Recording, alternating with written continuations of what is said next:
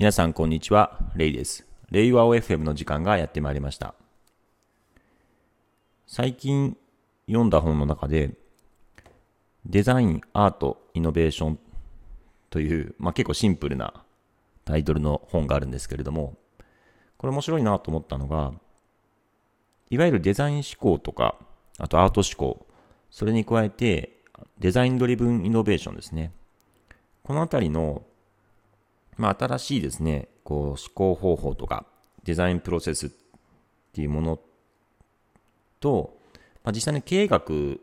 でイノベーションに関するさまざまな手法とか理論っていうところを、まあ、比べて比較してみた場合の、まあ、新規性ですね。デザイン思考とかアート思考やデザインドリブンイノベーションに対する新規性っていうのを比較している比較整理しているですね、あの書籍でなかなかまとまっていていいなと思ってはいるんですけれども、でその中で、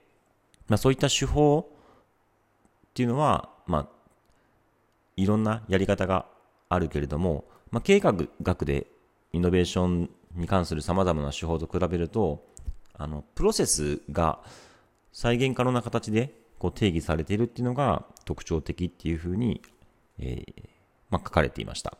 まあ、確かにデザイン思考とかアート思考の手法、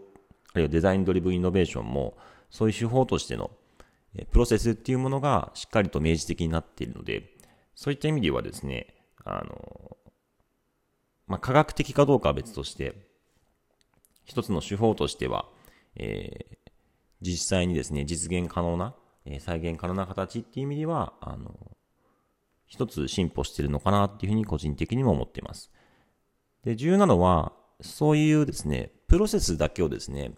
えー、例えばいろんな部門に導入してもダメで、まあ、そこにですね、ある意味魂というか、えー、が必要になりますよっていうので、デザイン態度、デザインアティテュードっていうのが必要。デザイナーが持つ、まあ、あの考え方とか態度とか、そういうもの、思考とか、そういうものがですね、ないとダメですよっていうのをですね、書かれていました。で、これ以前の放送でも、私の方はですね、デザイン態度、デザインアティテュードについての話をしたと思ってはいるんですけれども、ゆみみもですね、改めてこのデザイン態度、デザインアティテュードっていうのをですね、定めていくっていうふうに決めたんですけれども、この本の中ではですね、少し、このデザイン態度に対してですね、いわゆるエンジニア文化とこのデザイナー文化っていうものは結構相性が悪いと。デザイナー文化は、その曖昧性とか不確実性っていうのを許容するけれども、エンジニアの部分っていうところはそうではないと。確実、確実性であったりとか、合理性であったりとか、分析的な取り組み、論理性っていうのを大事にするので、結構ですね、なかなかこう、相交わらないというところで、そこをね、いかに強調していくかっていうところが大切で、ですよっていうのが書かれてたんですよね。ただですね、これ、個人的にそのデザイナーとエンジニアってそこまでこうぶつかるのかなっていうのをですね、個人的に感じていて、イメミではですね、あまりその文化の違いっていうのは衝突しなかったんですね。まあ、おそらく背景としては、その、まあ、どちらもその技術、再現可能能力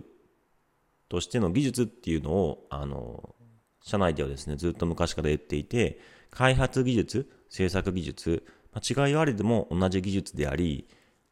様々なですね、技術っていうのをですね、どんどん身につけることができると、いろんな表現方法っていうのはね、増えてきますよねと。まあ、そもそもエンジニアでもですね、設計ってデザインじゃないですか。あの設計力っていうのはデザイナーもエンジニアも両方大事だし、まあ、むしろイメミはデザインカンパニーだとか、設計屋さんですよみたいな話もしていたので、なるべくこう違う職種であっても共通項を設けるっていうようなですね、そういうメッセージングは結構意識してきたっていうのもあるのかもしれないですし、デザイナーの人もですね、結構エンジニアの技術興味あったり、エンジニアの人もデザインのですね、いろんな手法に興味あったりっていうので、お互いがお互いですね、教え合ったり、尊重し合う文化がもともとあったので、あんまりここのですね、あの衝突っていうのがなかったんですけども、まあ、会社によっては、そのエンジニアの下請け的に、その衣装やえー、ビジュアルを作るっていうもので下請け的に扱われている会社もあるっていうふうにまあ言われているので、やっぱりこの文化ですね、いかにこう異なる文化っていうものを一つの会社でこう包含していくのかっていうのが大切だなっていうふうに思っていて、特にゆめみはですね、今アート組織ですね、アート組織宣言を行って、アーティ、アーティストが持つ考え方や態度っていうものをですね、さらに包含していこうとしているので、まあ、ここはチャレンジだなとは思うんですけども、まさにですね、この文化ですね、文化っていうものの一つとして、この態度ですね、デザイナー、デザイン態度とか、